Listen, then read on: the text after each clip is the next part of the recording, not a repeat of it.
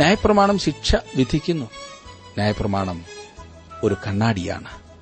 ഞാൻ അതിലേക്ക് നോക്കുമ്പോൾ എന്റെ അശുദ്ധിയെ ഞാൻ കാണുന്നു. എന്നാൽ സുവിശേഷം എന്നോട് പറയുന്നത് ദൈവത്തെങ്കിലേക്ക് കടന്നു വരിക. അവൻ നിന്നെ സ്വീകരിക്കുവാൻ ആഗ്രഹിക്കുന്നു. അവൻ തന്റെ കൃപയാൽ നിന്നെ രക്ഷിക്കുമെന്നാണ്.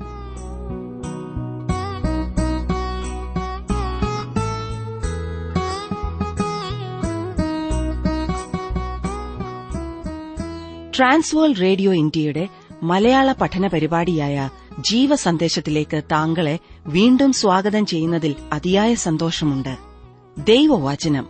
അത് ജീവന്റെ വചനമാണ്. നിത്യജീവനിലേക്കുള്ള വഴികാട്ടിയാണ്. തിരുവചനം. സ്വന്ത സാഹചര്യങ്ങളിൽ ഇരുന്നുകൊണ്ട് സ്വന്ത ഭാഷയിൽ വ്യക്തമായും കൃത്യമായും പഠിക്കുവാൻ ലഭിക്കുന്ന ഈ അവസരം എത്ര അനുഗ്രഹകരമാണ് അല്ലേ? ദിവസം തോറും ഈ പഠനം പ്രയോജനപ്പെടുത്തുന്ന സ്നേഹിതരെ ഓർത്ത് ഞങ്ങൾ ദൈവത്തെ സ്തുതിക്കുന്നു. ഇന്നും നമുക്ക് പഠനത്തിലേക്ക് കടക്കാം. ബ്രദർ ജോർജ് ഫിലിപ്പ് പഠിപ്പിക്കുന്നു. ശ്രദ്ധിച്ചാലും.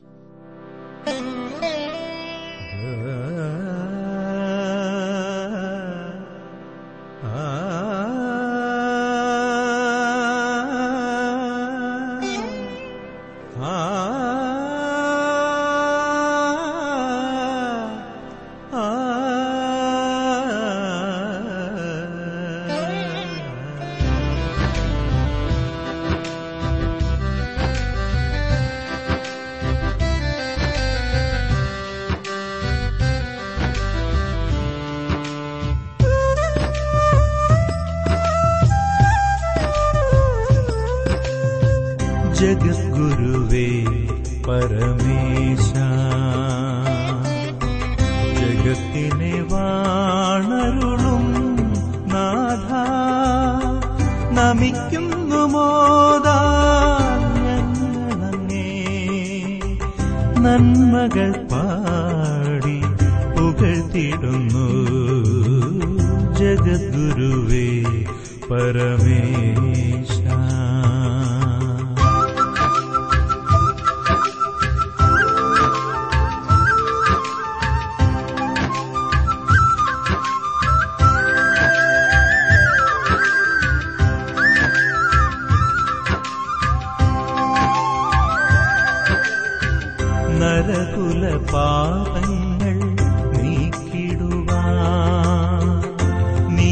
നീതിയാം ദാനത്തെ നൽകിടുവാൻ.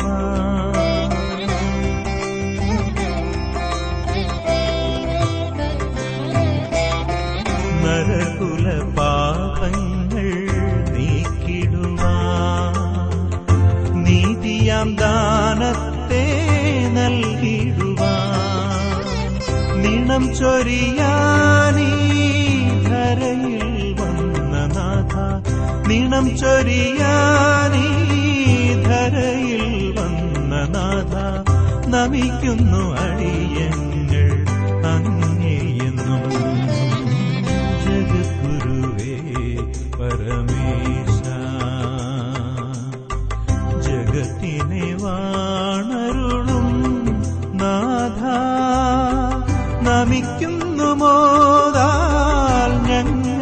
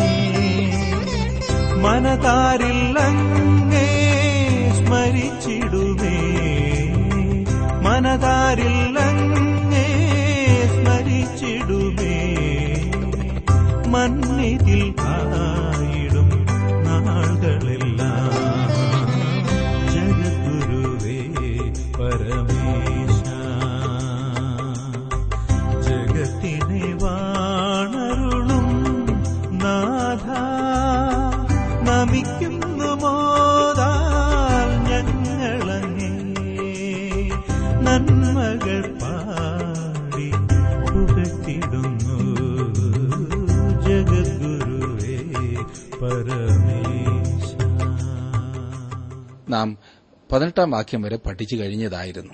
ക്രിസ്തീയ സഭയിലെ ആദ്യത്തെ കൌൺസിലായ എരുശലേം കൌൺസിലാണ് ഈ അധ്യായത്തിലെ വിഷയം. ഈ കൌൺസിൽ കൂടുവാനുള്ള പ്രത്യേക സാഹചര്യം നാം കാണുകയുണ്ടായി. യഹൂദേതരായ ആളുകൾ ക്രിസ്തീയ സഭയിൽ അംഗങ്ങളായി ചേർന്നു എന്നുള്ളതാണ് ഇവിടുത്തെ പ്രധാന ചർച്ചാ വിഷയം. ഒരു വിഭാഗം യഹൂദ വിശ്വാസികൾ അല്ലെങ്കിൽ യഹൂദ മതത്തിൽ നിന്നും ക്രിസ്തുമാർഗം സ്വീകരിച്ച ആളുകൾ അവർ ശഠിച്ചത്. ഏതൊരു വ്യക്തി ക്രിസ്തുമാർഗം സ്വീകരിച്ചാലും ന്യായപ്രമാണം അതുപോലെ അനുസരിക്കണം എന്നത്രേ. പ്രത്യേകം പരിച്ഛേദന. ഒട്ടും പ്രായോഗികമല്ലാത്ത പലതും ഈ ജനത്തിന്മേൽ അടിച്ചേൽപ്പിക്കുവാൻ ശ്രമിച്ചതിന് ഒരു പരിഹാരം കണ്ടുപിടിക്കുവാനാണ് യെരുസലേമിൽ ഈ ഒന്നാമത്തെ കൌൺസിൽ കൂടിയത്. ഇതിൽ നേതാക്കന്മാർ ഓരോരുത്തരായി സംസാരിക്കുവാൻ ആരംഭിച്ചു. ആദ്യം ശിമോൻ പത്രോസ് തനിക്ക് പറയുവാനുള്ളത് പറഞ്ഞു. തുടർന്ന് യാക്കോബ് തന്റെ കാര്യം പറഞ്ഞു. അതാണ് നാം ചിന്തിച്ചുകൊണ്ടിരുന്നത്. യാക്കോബ് തന്റെ തീരുമാനം അറിയിക്കുവാൻ ആരംഭിക്കുന്നതിന് തൊട്ടു മുൻപ് നാം അവസാനിപ്പിച്ചിരുന്നല്ലോ. ഇനി നമുക്ക് ആ തീരുമാനം തന്നെ നോക്കിക്കളയാം. പതിനഞ്ചാം അധ്യായത്തിന്റെ പത്തൊൻപതും ഇരുപതും വാക്യങ്ങൾ ഞാനൊന്ന് വായിക്കാം. ശ്രദ്ധിച്ചാട്ട്. പതിനഞ്ചിന്റെ പത്തൊൻപതും ഇരുപതും.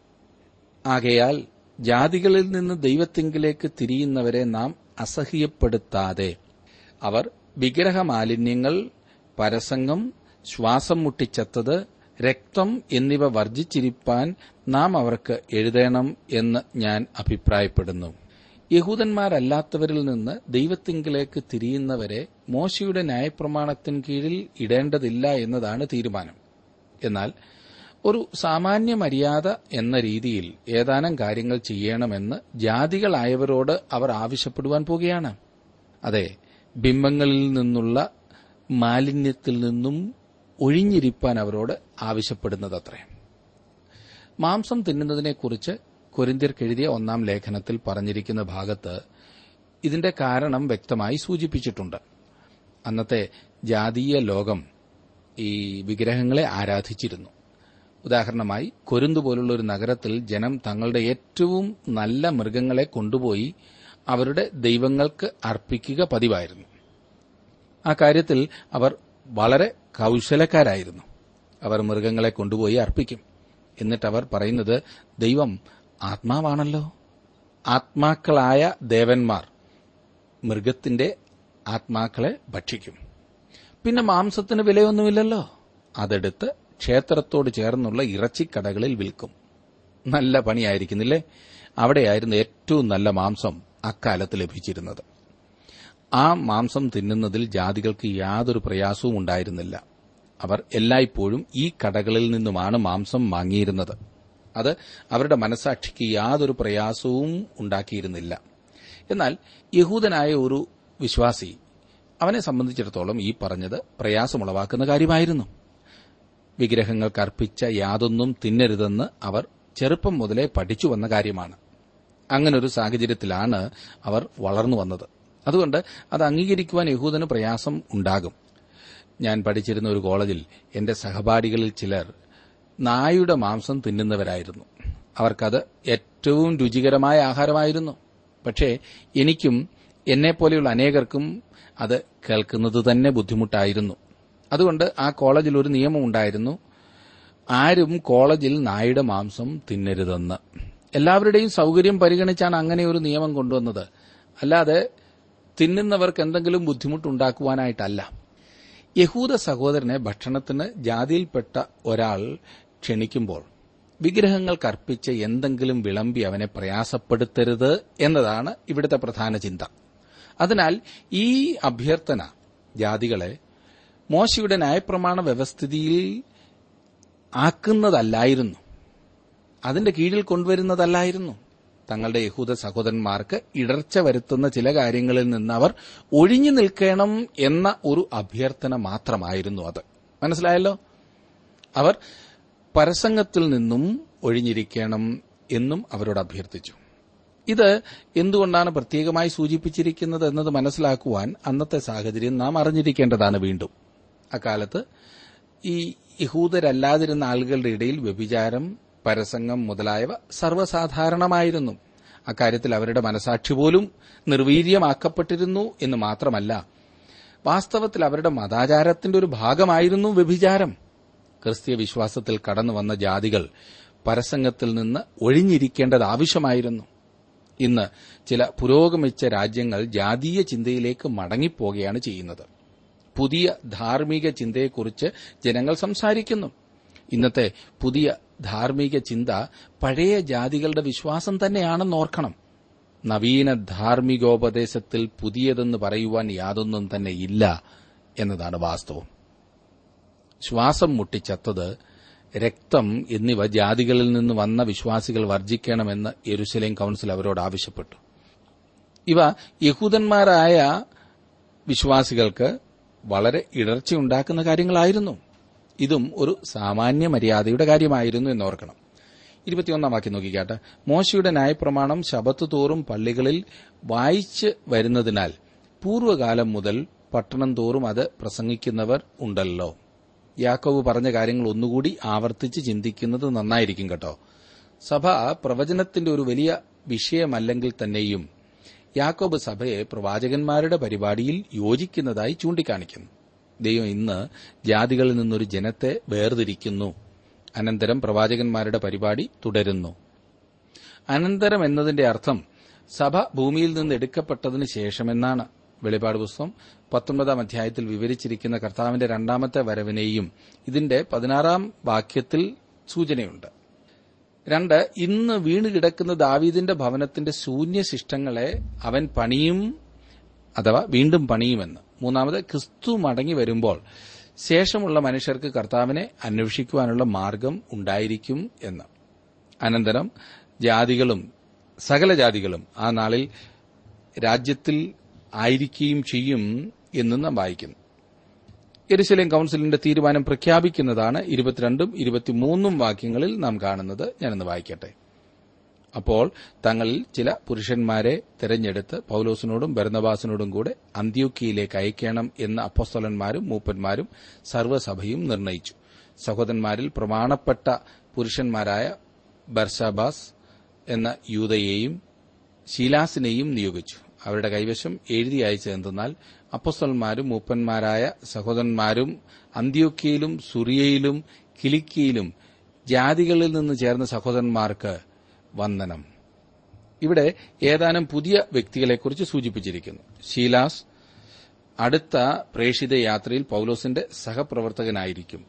ഈ എഴുത്തിൽ വെളിപ്പെടുത്തിയിരിക്കുന്ന സ്നേഹം എത്രമാത്രമാണെന്ന് ശ്രദ്ധിക്കുക. ദൈവത്തിങ്കിലേക്ക് തിരിഞ്ഞ ജാതികൾക്കാണ് അവർ ഈ കത്തെഴുതുന്നത്. അവരെ അവർ ജാതികളിൽ നിന്ന് ചേർന്ന സഹോദരന്മാർ എന്നാണ് സംബോധന ചെയ്തിരിക്കുന്നത്. നോക്കിക്കേ. ഞങ്ങൾ കൽപ്പന കൊടുക്കാതെ ചിലർ ഞങ്ങളുടെ ഇടയിൽ നിന്ന് പുറപ്പെട്ട് നിങ്ങളെ വാക്കുകളാൽ ഭ്രമിപ്പിച്ചു. നിങ്ങളുടെ ഹൃദയങ്ങളെ കലക്കിക്കളഞ്ഞു എന്ന് കേൾക്കുകൊണ്ട്. ഈ പുറപ്പെട്ട യഹൂദ മതാനുസാരികൾക്ക് അല്ലെങ്കിൽ യഹൂദ മതത്തിൽ നിന്നും ക്രിസ്തുമാർഗം സ്വീകരിച്ച ആളുകൾക്ക് യെരുശലേമിലെ സഭ യാതൊരു അധികാരവും നൽകിയിരുന്നില്ല. ഒരു വിശ്വാസി ഇന്ന് ന്യായപ്രമാണത്തിന് കീഴാക്കുവാൻ ശ്രമിക്കുന്ന ഏതൊരാളും ഇന്ന് ദൈവവചനത്തിന്റെ ആധികാരികതയിലല്ല അപ്രകാരം ചെയ്യുന്നത് എന്നത്ര വാസ്തവമായി നമുക്ക് പറയുവാൻ കഴിയുന്നത്. വാക്യങ്ങൾ. ഞങ്ങൾ ചില പുരുഷന്മാരെ തെരഞ്ഞെടുത്ത് നമ്മുടെ കർത്താവായ യേശുക്രിസ്തുവിന്റെ നാമത്തിനുവേണ്ടി പ്രാണത്യാഗം ചെയ്തവരായ നമ്മുടെ പ്രിയ ഭരണബാസോടും പൌലോസോടും കൂടെ നിങ്ങളുടെ അടുക്കൽ അയക്കണം എന്ന് ഞങ്ങൾ ഒരുമനപ്പെട്ട് നിശ്ചയിച്ചു. ഇത് മനോഹരമായ വാക്കുകളല്ലേ? പരിശോധന കഴിഞ്ഞവരെയാണ് സഭ പറഞ്ഞയച്ചത്. തങ്ങളുടെ ജീവനെ ത്യജിച്ചവരെ. പ്രിയ സുഹൃത്തെ നിങ്ങൾ ക്രിസ്തുവിന് വേണ്ടി എത്രമാത്രം കഷ്ടം സഹിച്ചിട്ടുണ്ട്? അതിന് നിങ്ങൾ കൊടുക്കേണ്ടി വന്ന വില എന്താണ്? ദൈവജനത്തിന്റെ പ്രചാരണത്തിനായി വില കൊടുക്കുവാൻ നിങ്ങൾക്ക് കഴിഞ്ഞിട്ടുണ്ടോ? ഇരുപത്തിയേഴാം വാക്യം. ആകയാൽ ഞങ്ങൾ യൂതയെയും ശീലാസിനെയും അയച്ചിരിക്കുന്നു. അവർ വാമൊഴിയായും ഇതുതന്നെ അറിയിക്കും. ഇത് കൌൺസിലിന്റെ തീരുമാനമാണെന്ന് അവർ ഉറപ്പായി വിശ്വസിക്കേണ്ടതിന് അവർ യൂതായെയും ശീലാസിനെയും ഭരതബാസിനോടും പൌലോസിനോടും കൂടെ അയക്കുന്നു. അല്ലാത്തപക്ഷം ഭരതബാസും പൌലോസും മാത്രം പോയിരുന്നുവെങ്കിൽ അവർ അപ്രകാരമുള്ള റിപ്പോർട്ടേ നൽകിയുള്ളൂ എന്ന് ഈ മനുഷ്യർ പറയുവാൻ ഇടയാകുമായിരുന്നു. ഇരുപത്തിയെട്ടാം വാക്യം നോക്കിക്കേ. വിഗ്രഹാർപ്പിതം രക്തം ശ്വാസം മുട്ടിച്ചത്തത് പരസംഗം എന്നിവ വർജിക്കുന്നത് ആവശ്യമെന്നല്ലാതെ അധികമായ ഭാരമൊന്നും നിങ്ങളുടെ മേൽ ചുമത്തരുത് എന്ന് പരിശുദ്ധാത്മാവിനും ഞങ്ങൾക്കും തോന്നിയിരിക്കുന്നു. പരിശുദ്ധാത്മാവിനും ഞങ്ങൾക്കും തോന്നിയിരിക്കുന്നു എന്ന് ഇവിടെ പറഞ്ഞിരിക്കുന്നു. ഇപ്രകാരം ഒരു തീരുമാനമെടുക്കുന്നതിന് പരിശുദ്ധാത്മാവാണ് അവനെ നയിക്കുകയും ആലോചന നൽകുകയും ചെയ്തത്. ഇരുപത്തിയൊൻപതാം നോക്കിക്കേ. ഇവ വർജിച്ച് സൂക്ഷിച്ചുകൊണ്ടാൽ നന്ന് ശുഭമായിരിപ്പീൻ. ഇതാണ് റിപ്പോർട്ട്. അവരോട് അവർക്ക് പറയുവാനുള്ളത് അത്രമാത്രമാണ്. മോശയുടെ ന്യായപ്രമാണ വ്യവസ്ഥയിൽ പറഞ്ഞിരിക്കുന്ന എന്തെങ്കിലും അനുഷ്ഠിക്കുവാൻ ജാതികളിൽ നിന്ന് ചേർന്ന വിശ്വാസികൾക്ക് നിർദ്ദേശമില്ല. എന്നാൽ സാമാന്യ മര്യാദ അനുസരിച്ച് അവർ വിഗ്രഹാർപ്പിതം പരസംഗം എന്നിവ ഒഴിഞ്ഞിരിക്കേണ്ടത് ആവശ്യമായിരുന്നു. മുപ്പതും മുപ്പത്തിയൊന്നും വാക്യങ്ങൾ. അങ്ങനെ അവർ വിടവാങ്ങി അന്ത്യോക്കിയിൽ ചെന്ന് ജനസമൂഹത്തെ കൂട്ടിവരുത്തി ലേഖനം കൊടുത്തു. അവർ ഈ ആശ്വാസവചനം വായിച്ച് സന്തോഷിച്ചു. സുവിശേഷത്തിൽ ആശ്വാസവും സന്തോഷവുമുണ്ട്. എന്നാൽ ന്യായപ്രമാണത്തിലാകട്ടെ ശിക്ഷാവിധി മാത്രമേ മാത്രമേയുള്ളൂ. പിടിച്ചുകെട്ട് മാത്രമേയുള്ളൂ. ന്യായപ്രമാണം ശിക്ഷ വിധിക്കുന്നു. ന്യായപ്രമാണം ഒരു കണ്ണാടിയാണ്. ഞാൻ അതിലേക്ക് നോക്കുമ്പോൾ എന്റെ അശുദ്ധിയെ ഞാൻ കാണുന്നു. എന്നാൽ സുവിശേഷം എന്നോട് പറയുന്നത് ദൈവത്തെങ്കിലേക്ക് കടന്നു വരിക. അവൻ നിന്നെ സ്വീകരിക്കുവാൻ ആഗ്രഹിക്കുന്നു. അവൻ തന്റെ കൃപയാൽ നിന്നെ രക്ഷിക്കുമെന്നാണ്. അതൊരു ആശ്വാസമാണ്. അങ്ങനല്ലേ? സന്തോഷം തോന്നുന്ന അല്ലെങ്കിൽ തോന്നിപ്പിക്കുന്നതായ വാക്കുകൾ. മുപ്പത്തിരണ്ട് മുതൽ മുപ്പത്തിനാല് വരെയുള്ള വാക്യങ്ങൾ ഞാനൊന്ന് വായിക്കാം. അതും കൂടി ശ്രദ്ധിച്ചാട്ട്. പതിനഞ്ചാം അധ്യായത്തിന് മുപ്പത്തിരണ്ടാം വാക്യം. യൂതയും ശീലാസും പ്രവാചകന്മാരാകൊണ്ട് പല വചനങ്ങളാലും സഹോദരന്മാരെ പ്രബോധിപ്പിച്ച് ഉറപ്പിച്ചു. കുറെ നാൾ താമസിച്ച ശേഷം സഹോദരന്മാർ അവരെ അയച്ചവരുടെ അടുക്കിലേക്ക് സമാധാനത്തോടെ പറഞ്ഞയച്ചു. എന്നാൽ പൌലോസും ഭരണബാസും അന്ത്യോക്കിയിൽ പാർത്ത് മറ്റ് പലരോടും കൂടി കർത്താവിന്റെ വചനം ഉപദേശിച്ചും സുവിശേഷിച്ചും കൊണ്ടിരുന്നു. പൌലോസും ശീലാസും രണ്ടുപേരും ഒത്തൊരുമിച്ച് ചേർന്നുപോയി എന്ന കാര്യം വ്യക്തമത്രേ. ശീലാസ് പൌലോസിനെ ഇഷ്ടപ്പെടുകയും അവനോടൊപ്പം പ്രവർത്തിക്കുന്നത് അവന് സന്തോഷകരം ആയി കാണുകയും ചെയ്തു നിന്നിരിക്കാം. അതിനാൽ അവൻ അന്ത്യോക്കിയിലെ സഭയിൽ താമസിച്ചു. ഈ ജാതികളിൽ നിന്നും വന്നു ചേർന്ന വിശ്വാസികളുടെ ഇടയിലെ പ്രവർത്തനം അവന് വലിയ താൽപര്യമായിരിക്കാനിടയുണ്ട്. എന്തായാലും അവൻ അവിടെ പാർത്തു എന്ന് നാം കാണും. വാസ്തവത്തിൽ അവിടുത്തെ സഭയുടെ ഇടയന്മാരായിരുന്നു പൌലോസും ഭരണബാസും ഞാൻ ഉദ്ദേശിച്ചത് അധ്യക്ഷന്മാരായിരുന്നു. രണ്ടാമത്തെ പ്രേക്ഷിത യാത്രയെക്കുറിച്ചാണ് ഇനിയും നാം കാണുന്നത്. പതിനഞ്ചാം അധ്യായത്തിന്റെ മുപ്പത്തിയഞ്ചാം വാക്യത്തിൽ നാം കാണുന്നു കുറെ നാൾ കഴിഞ്ഞിട്ട് പൌലോസ് ഭരണബാസിനോട് നാം കർത്താവിന്റെ വചനം അറിയിച്ച പട്ടണം തോറും പിന്നെയും ചെന്ന് സഹോദരന്മാർ എങ്ങനെയിരിക്കുന്നു എന്ന് നോക്കുക എന്ന് പറഞ്ഞു. പൌലോസിന് താൻ സ്ഥാപിച്ച സഭകളെക്കുറിച്ചും അവിടെയുള്ള വിശ്വാസികളെക്കുറിച്ചും യഥാർത്ഥമായ കരുതൽ ഉണ്ടായിരുന്നു. ഗലാത്തിയിലെ ആളുകൾ എത്രമാത്രം അസ്ഥിരരാണെന്ന് മനസ്സിലാക്കിയിട്ട് ആ പ്രദേശങ്ങളിലുള്ള സഭകൾ വീണ്ടും സന്ദർശിക്കുന്നത് നല്ല സംഗതിയായിരിക്കുമെന്ന് പൌലോസ് ചിന്തിച്ചു. മുപ്പത്തിയാറാം വാക്യത്തിൽ മർക്കോസ് എന്ന യോഹന്നാനെയും കൂട്ടിക്കൊണ്ടുപോകുവാൻ ഭരണബാസ് ഇച്ഛിച്ചു. ഭരണബാസ് വളരെ ഔദാര്യ മനസ്കനായ വ്യക്തിയായിരുന്നു. നല്ല മനുഷ്യനല്ലേ? മർക്കോസിന് ഒരവസരം കൂടി കൊടുക്കുവാൻ അവൻ തയ്യാറാകുന്നു. എന്നാൽ ഭരണബാസ് തീരുമാനമെടുത്തു കഴിഞ്ഞപ്പോൾ പ്രശ്നം ആരംഭിച്ചു. പൌലോസും മറ്റൊരു തീരുമാനത്തിലെത്തിയിരുന്നു. മുപ്പത്തേഴാം വാക്യം. പൌലോസോ പംഫുല്യയിൽ നിന്ന് തങ്ങളെ വിട്ട് പ്രവർത്തിക്ക് വരാതെ പോയവനെ കൂട്ടിക്കൊണ്ടുപോകുന്നത് യോഗ്യമല്ല എന്ന് നിരൂപിച്ചു.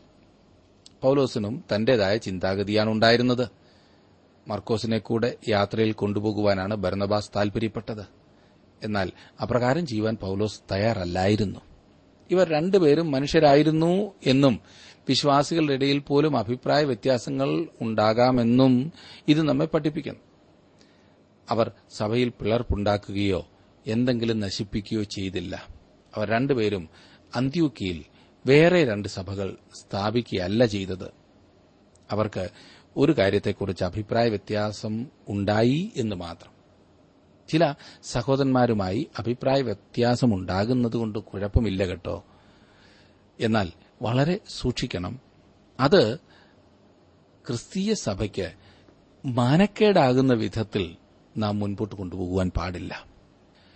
പല സഭകളും ഭിന്നിക്കുമ്പോൾ എന്തിനാണ് നിങ്ങൾ രണ്ടായി നിൽക്കുന്നത് എന്ന് ചോദിച്ചാൽ രണ്ടുപേർക്കും യാതൊന്നും വ്യക്തമായ മറുപടി പറയുവാനില്ല എന്നത് വളരെ ശോചനീയമായ അവസ്ഥയാണ്.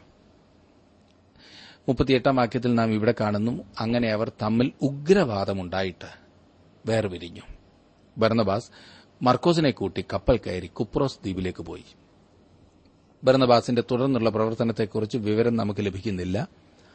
ബർണബാസ് കുപ്രോസിലേക്ക് പോവുകയും അവിടെ ശ്രേഷ്ഠമായ ഒരു ശുശ്രൂഷ ചെയ്യുകയും ചെയ്തു എന്ന് നാം മനസ്സിലാക്കുന്നു.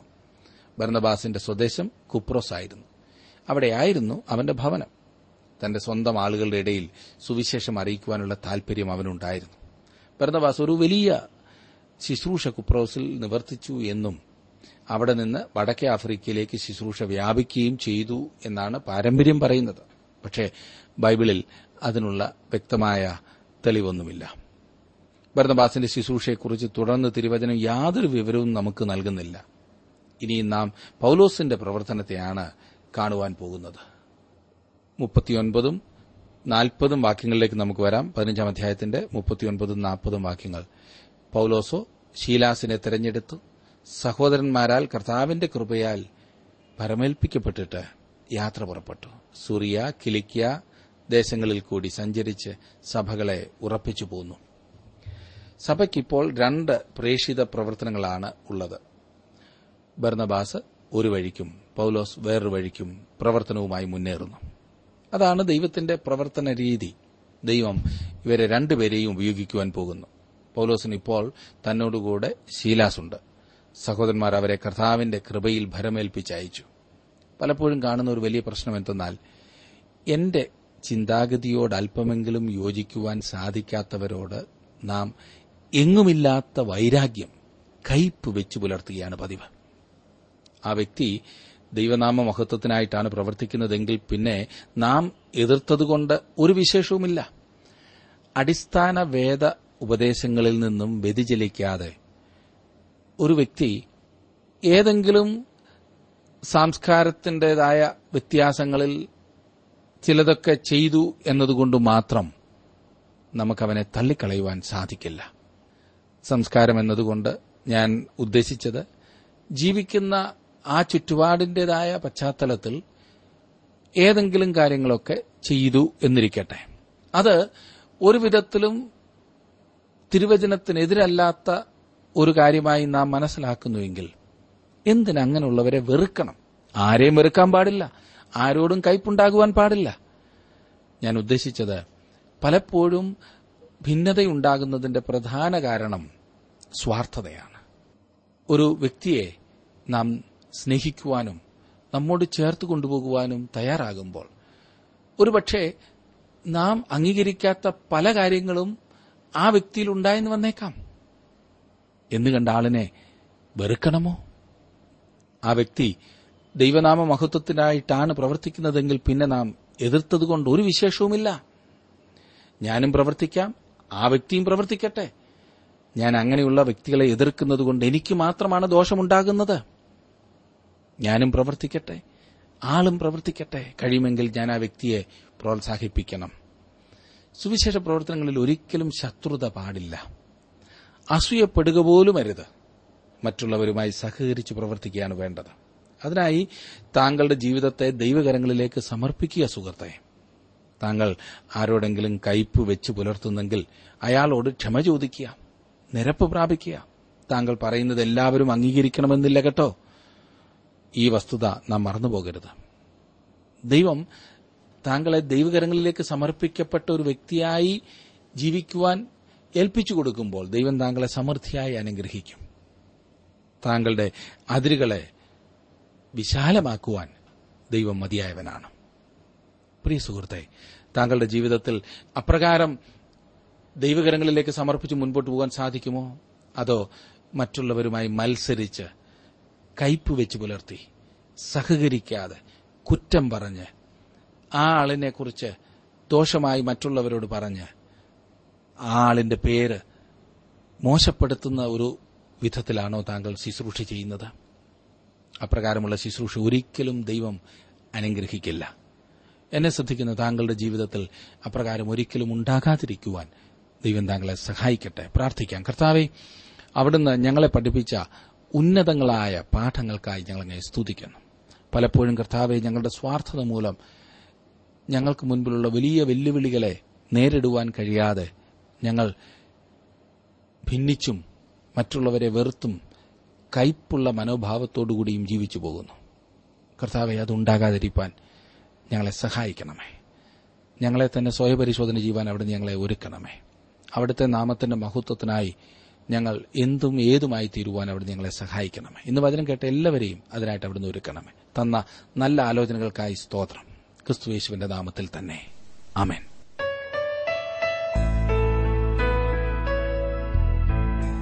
വിഷയവിഭജനം ആവശ്യമുള്ളവർ ഇന്ന് തന്നെ ഞങ്ങളുമായി ബന്ധപ്പെട്ടാലും.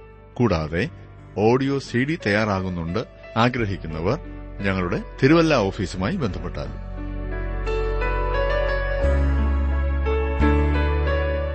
ഇന്നത്തെ പഠനം താങ്കൾക്ക് എങ്ങനെയാണ് പ്രയോജനപ്പെട്ടത് എന്നറിവാൻ ഞങ്ങൾ വളരെ ആഗ്രഹിക്കുന്നു. ഇന്ന് തന്നെ ഒരു കത്തെഴുതുക. എഴുതുമ്പോൾ താങ്കളുടെ സംശയങ്ങളും അഭിപ്രായങ്ങളും പ്രത്യേക പ്രാർത്ഥനാ വിഷയങ്ങളും എഴുതുക. ശ്രോതാക്കളുടെ കത്തുകളാണ് ഞങ്ങൾക്ക് ശുശ്രൂഷയിൽ ഉത്സാഹം തരുന്നത്. ഞങ്ങളുടെ വിലാസം ജീവസന്ദേശം post box number three Tiruvalla five Kerala. വിലാസം ഒരിക്കൽ കൂടി. ജീവസന്ദേശം പോസ്റ്റ് ബോക്സ് നമ്പർ മൂന്ന് തിരുവല്ല അഞ്ച് Keralam. Email I D Malayalam T T B at radio eight eight two dot com. ഞങ്ങളുമായി നേരിൽ സംസാരിക്കുവാൻ ആഗ്രഹിക്കുന്നവർ ഒൻപത് നാല് നാല് ഏഴ് ഏഴ് ആറ് ഏഴ് മൂന്ന് ഏഴ് എട്ട് nine four four seven seven six seven three seven eight എന്ന ഫോൺ നമ്പറിൽ ഉടനെ വിളിക്കുക. ഇന്റർനെറ്റിലും ഞങ്ങളുടെ പരിപാടി ലഭ്യമാണ്. Website radio eight eight two dot com. ഉന്നതൻ ശ്രീയേശു മാത്രം എന്നും വന്നീതൻ സ്തുതിക്കു പാത്രം. എണ്ണമറ്റ മനോഗോത്രം. വിണ്ണിൽ ചേർന്നു പാടും സ്തോത്രം. ഉന്നതൻ ശ്രീ യേശു മാത്രം. എന്നും വന്നീതൻ സ്തുതിക്കു പാത്രം. എണ്ണമറ്റ മനോഗോത്രം. വിണ്ണിൽ ചേർന്നു പാടും സ്തോത്രം.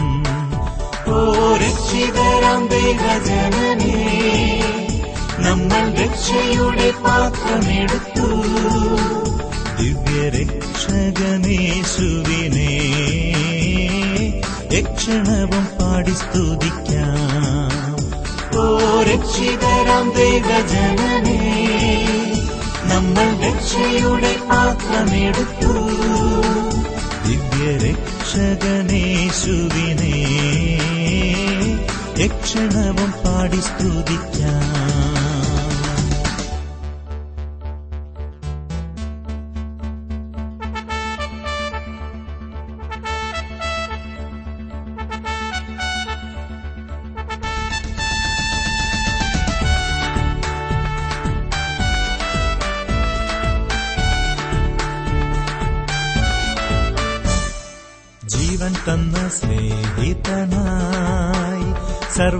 സർവശ്രേഷ്ഠനാം പുരോഹിതനായി